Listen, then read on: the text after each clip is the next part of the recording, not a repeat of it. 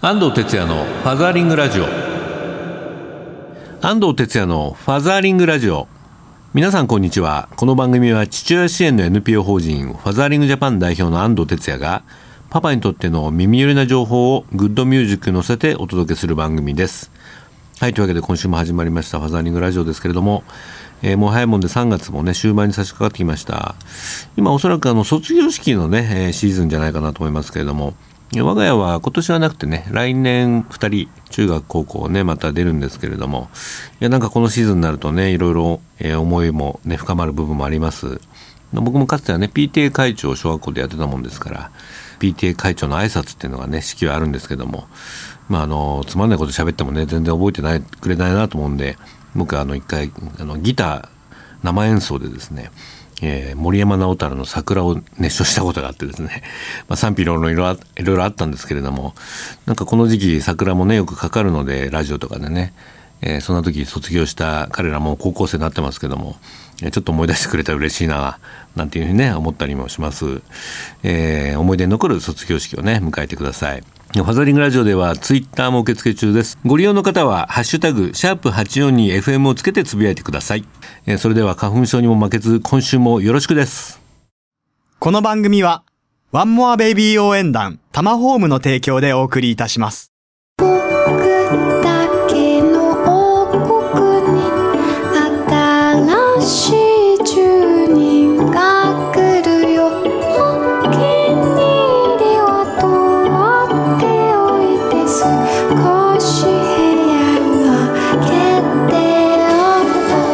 ファ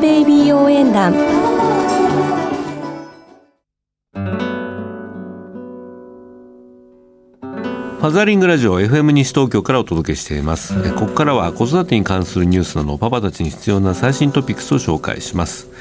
今日はですね、えー、沖縄県に、えー、いらっしゃる玉那覇敦也さんと電話がつながってます。玉那覇さんこんにちは。あこんにちは。よろしくお願いします。はいあの昨年末はね沖縄でお世話になりました、はい、あこちらされでございました、はい。まあ、玉玉那覇さんはあの、まあ、お役所にお勤めでね西原町ですよね今お勤めなのがね。はい。はい、そちらの、まあ、キャリア教育ということでこ、まあ、子どもたち高校生に西原ソーシャルビジネスプロジェクトっていうのをやってるって聞いたんで電話したんですけれども、はい、これどんなことやってるんですか？あの西原町に住んでいる高校生たちが、うん、えー、7つの高校から集まりまして、で24名、えー、でメンバーを作りまして、うん、でその子たちがこの、えっとまあ、沖縄県の西原町といってもあまりこう認知度が低いものですから、はいその街をこう PR するべくですね、えー、先日あの東京の高島屋さんと、うん、あとあの銀座のワシタショップさんの方で、はいはいあのはい、販売をさせていただきました。あの地産商品を売ったってことですね。はい、はい、そうですね。あ結構東京に来るの初めての子なんか見たんじゃないですか？ええ、もう本当にあの初めてで、みんなキョロキョロで。そうですか。はい。うん。はい。子供たち販売やってみてどんな感想言ってました？もうですね最初はもう、まああのまあ、こちらも東京に行く人東京の人たちはいろんなあの知識レベルが豊富だから、うん、いろんなことを突っ込まれたから気をつけるようにっていう話をしてたんですね。うんそれが結局あの高校生たちはなんか怖い人だっていう勘違いをしてて、で実際あの窓口になってみると、うん、まあ、あの優しく声かけられたところですね、うん、まあ、案外優しいじゃんみたいなそんなあの反応でした、はい、東京には怖い人が住んでんじゃないかと思ってたけども、はい、まあ、案外あのフレンドリーだったということですね、えー、まあ、沖縄の人ね、はい、メンソーレですからね、皆さんフレンドリーですよね。えー結構ねあの、まあ、西原町って僕も最初知らなかったぐらいなんで、えー、あれですけどね、はい、これ結構いいアピールなりますよね、な何売ったんでしたっけ、これ？そうですね、えっと、紅芋で作ったお菓子と、うんうん。あとはあのせんべいですね。はい。あとそのお豆腐の燻製、はいはい、豆腐の燻製してるものとかですね。パインのキムチとかですね。結構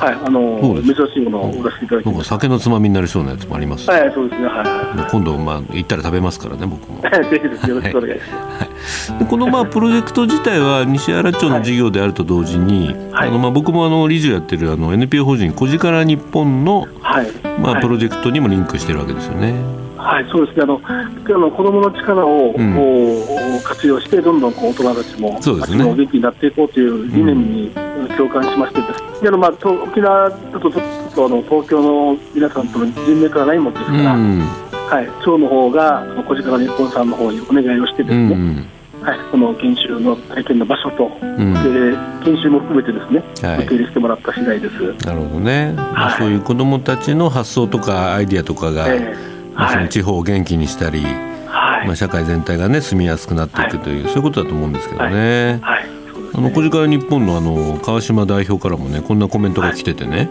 はい、小力とその地方創生っていうのはあの、やるやる人さえいればもう全国でね、ブレイクするという確信があると、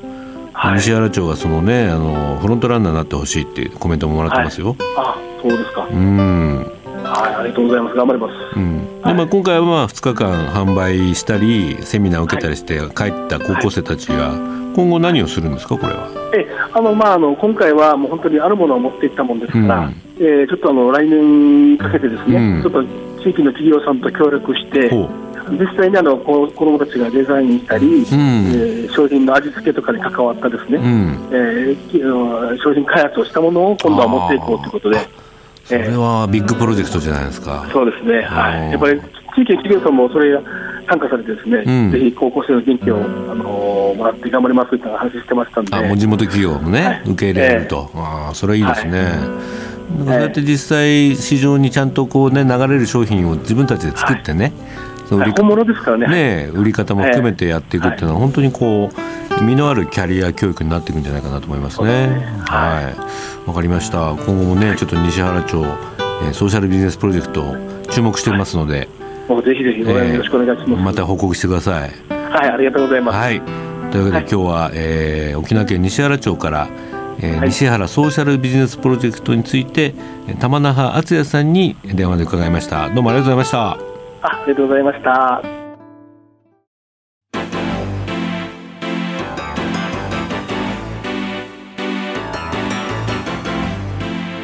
ハザーリングラジオ FM 西東京からお届けしています。ここからはソーシャルカフェのコーナー。日本には社会的な課題がいろいろありますがそれを何とかしたい社会を変えたいという思いを持ってソーシャルな活動を実践している方をゲストにお呼びするコーナーです、えー、今日のゲストは特定非営利活動法人子どもデザイン教室代表理事の和田隆弘さんとお電話がつながっています。和田さんこんにちは。こんにちは。どうもご無沙汰しています。ご無沙汰しております、はい、よろしくお願いします。和田さんはあの大阪の方でこちらね活動されてますよね。はい。はい、あの実はタイガーマスク基金のあの女性事業の方でね、はい、えー、一度あのお邪魔して。なんです。ね、あの子どもデザイン教室さんにあの支援をさせていただいたんですけれども。すごくかっこいい方がいえいえ現れて。いえいえ、まあ、というのもねこの子どもデザイン教室っていうのはあの、まあ、一般の子どももいるんですけれども、はい、あの施設のねえー、ね、暮らしている、まあ、親と暮らせない子どもたちにもはい、この遊び学ぶレッスンという形でね、はい、えー、デザインを教えてらっしゃるんですけど、はい、どいつ頃からこれどどうしてやろうと思ったんですか？あの活動を始めたのは2007年なんですけども、はい、あの最初は、まあ、一般のお子さんに普通のデザイン教室をすればいいかなと思っておったんですけれども、うんまあ、私のあの非常に好意にしていただいている方から、うん、そのやっぱりその親と暮らせない子どもたちがいてて、うん、その子たちがなかなかその自立するときに、いろんな障害があると、そういうのをこう支援していったらどうかというふうなことで、うん、まあ、この子どもデザイン教室を始めましたそうですね、はい、まあ、次世代を担う子どもたちの想像力を育てるためにということですよね、はい、まあ、僕も音楽やってますけどねやっぱりこの音楽とかアートとかってもう感性にねそうですね。直に響きますからね。はい。やっぱりこう家庭でねあの不適切な養育を受けてるとこういうことがなかなかできないっていうのがねそうですね、ね、想像力って非常に大事なこれからのねあの世の中生きていく上で非常に大事なあの技能というか大切なことだと思う。そうなんですよ。これまでみたいにね、はい、ただ言われたことを言って同じものを作っててもしょうがないですからね。そうですよね、はい、本当こう自分をねこうデザインしていくそういうこと子どもたちが増えてほしいなと思いますよね。はい。うん。えっと、今、実績としては、えー、児童養護施設、大阪の施設さんと組んでやってらっしゃるんですよね。そうですね。うん、何人ぐらい来るんですか、毎週？大体今で15人ぐらい来てるんけれども、うんうんうん、前まではもう少し多かったんですけども、はい、なかなかやはり私一人でやってますもんで、うん、その行き届かない部分があって、うんうんうん、の人数少なくてもこうそのずっと長期的なこう接点が長い支援ができるようにと思って、うん、なるほどなるほど、はい、今やってます。小学生が多いんでしたっけ？そうですね。一番上は中学生ですけれども。そうですか、はい、で学校学校から施設に帰ってきてで、施設の職員の人が連れてきてくれるって感じ、ね、そうですね。あとあの土曜日とかはあの遠方からなんですけれども子どもたちがやってきて、はい、大体大阪府下の子どもたちがやってきてる状態です、はい、で絵本とか作るんですよね。はい。あのそれは去年のプログラムなんですけども、はいはい、ちょうどあのタイガーマス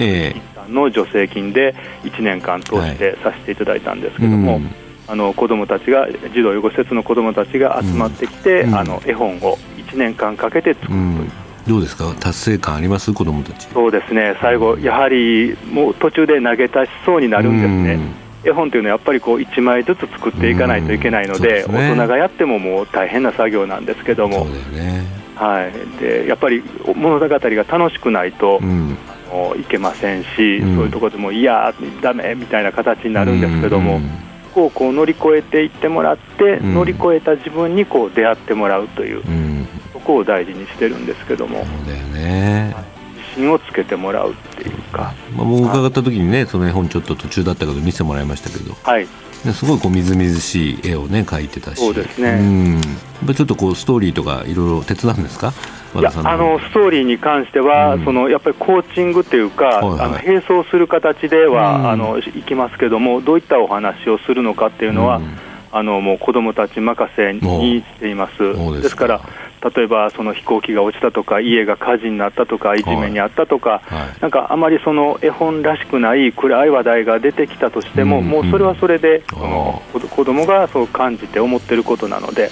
あの OK ということで。やってます。ね。はい。まあ、その素直に表現するってことがまあ大事かもしれませんよね。そうですね、こうなんか思いを出すというか、そうですよね。絵本って絵を描くっていうのは、やっぱりその自分の頭の中にある思いをこう外に出して、それを自分の目でもう一回見て、自分の今置かれている立場とか、これからのこととか、なんか嫌な思いとか、いい思いとかをこう表現できるものなんで、認識する作業でもあるので、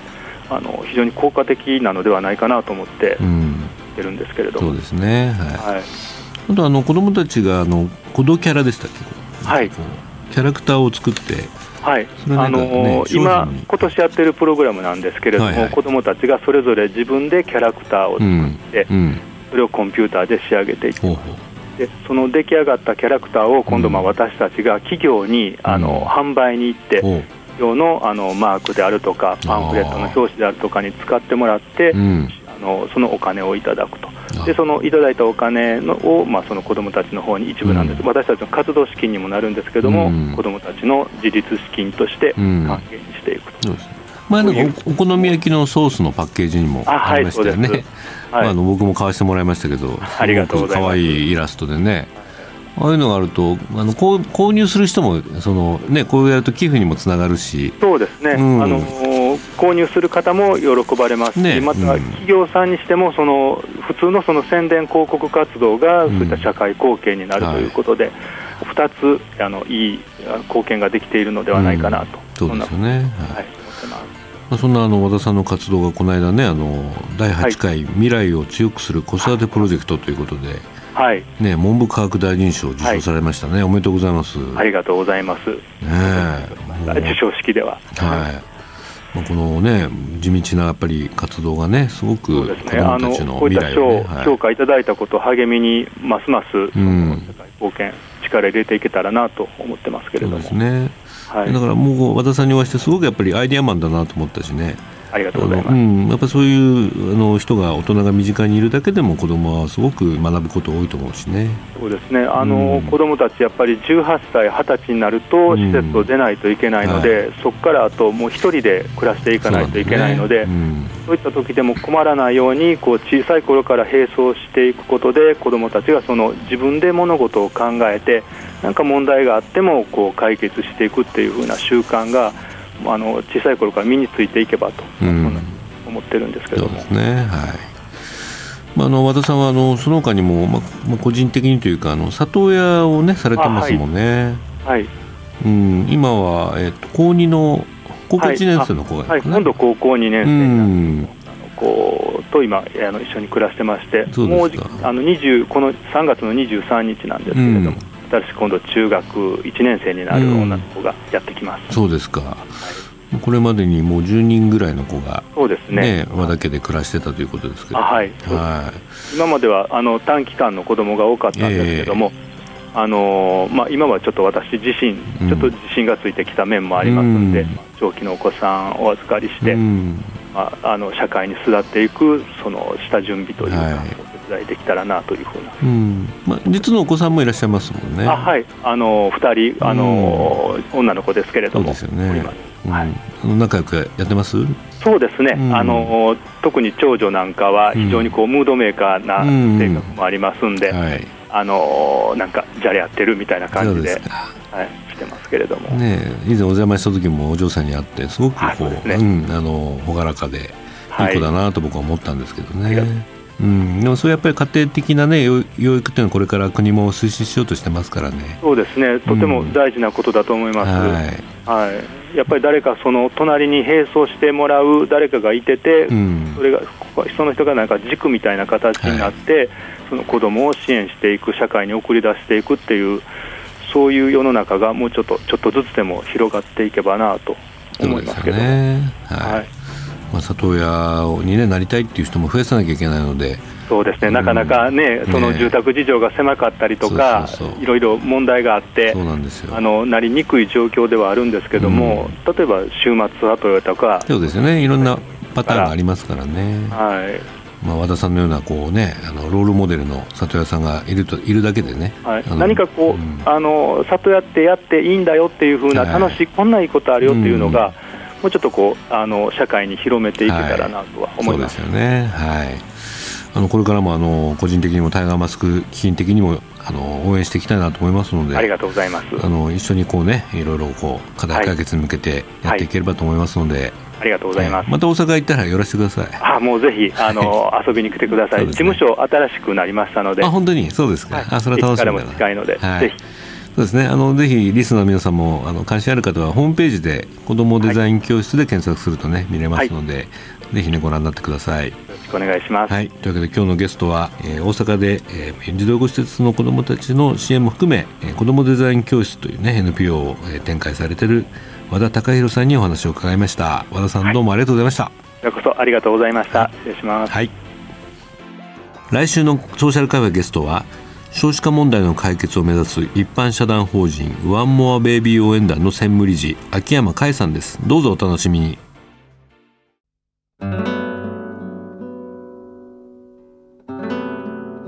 絵本コーナーパパ読んでです。このコーナーで週末パパが子供と読みたいおすすめの絵本を一冊ご紹介します。え今週はこちらですね。時計作りのジョニーという絵本です。ちょっと読んでみましょうかね。あるところに小さな男の子がおりました。名前をジョニーと言いました。ジョニーは手先が大変器用で物を作るのが上手でした。暇さえあれば金槌で釘を打ったりノコギリで木を切ったりしていました。ところがお父さんもお母さんもジョニーのことを器用だとは思っていませんでした。ジョニーが金槌やノコギリを使い始めるとお父さんたちは必ず「あの子と来たらまたバカなことをやってる」と言うのでした。さてジョニーにはとびきりお気に入りの本が3冊ありました。1冊目は船の模型の作り方という本でした。これはトムおじさんからいただいたものです。2冊目はテーブルと椅子の作り方エミリーおばさんからいただいたものです。けれどもジョニーが一番気に入ってたのはジェーンおばさんからもらった大時計の作り方という本でした。ある日のことです。ジョニーはもう100回目でしょうか。またこの本を広げていました。そして突然思ったのです。僕も大時計を作ろう。こんなことをこんないいことを思いついたのでジョニーはもう嬉しくて嬉しくて階段を駆け下りてお母さんのところに飛んでいきました。お母さん僕大時計を作ろうと思うんだ。まあつまらないこと言うんじゃありませんよ。とお母さんは言いました。大時計なんか作れっこないでしょ。それよりお皿洗い手伝ってちょうだい。はいという感じで始まるんですけどもね。この後あのお父さんとかですね学校の先生友達にも同じこと言うんだけどもみんなそんなのバカなことは考えるなとかですねできっこないだろうみたいな。そういう否定的なね反応しかないんですけどね。でもねあのジョニーはいろいろ考えて、えー、町の鍛冶屋さんに行ってね、えー、そこの、えー、まあ、師匠にはいろいろ教わったりとかしてですねなんと最後見事に大時計を作ってしまう。でねこれでお父さんがね何か仕事に間に合わなかったっていう、まあ、オチもあるんですけれども、まあ、こういうねあのなんていうかな子供の力っていうのはね非常にこう可能性をね、えー、信じてほしいと。そんなねメッセージが込められた絵本だと思います。絵本ナビもねこんなレビューが来ています。こちらはムースさん。40代のママでね。男の子10歳。女の子5歳のママですね。父親も母親も学校の先生までもが時計作りなどをくだらないことバカなことを繰り返し大人が子供を見下げる視線でジョニーは使います。先生の心ない一言のためにジョニーが子供たちにからかわれ涙するところなどは親だったら胸が締め付けられる場面。もちろん最後はハッピーエンドですがこの絵本はいろいろなことを考えるきっかけになったものでした。というねレビューも来てますね。いや本当ねついついこう子供だからとこうね、えー、下に見たりこうバカにしたりする態度を、まあ、大人は取っちゃうんですけれども子供の力はねもう侮ってはいけませんね。結構ねいろんなこと考えてるしねもう時代を変えるようなものすごいものを作るポテンシャルをね僕は持ってる子もたくさんいるんじゃないかなというふうに思ってます。まあ、そんな時にねこの絵本であって、ね、僕も自分の子供たちの、ね、力を信じたいなと、えー、強烈に思わせてくれた、えー、本でした。今週の絵本、えー、時計作りのジョニー」エドワード・アーディゾーニ作阿部公子役小熊社から発売になっています、えー、Facebook ページの方にも絵本ナビのリンクを貼っておきますので中をご覧になってみてください。今週のパパ読んででした。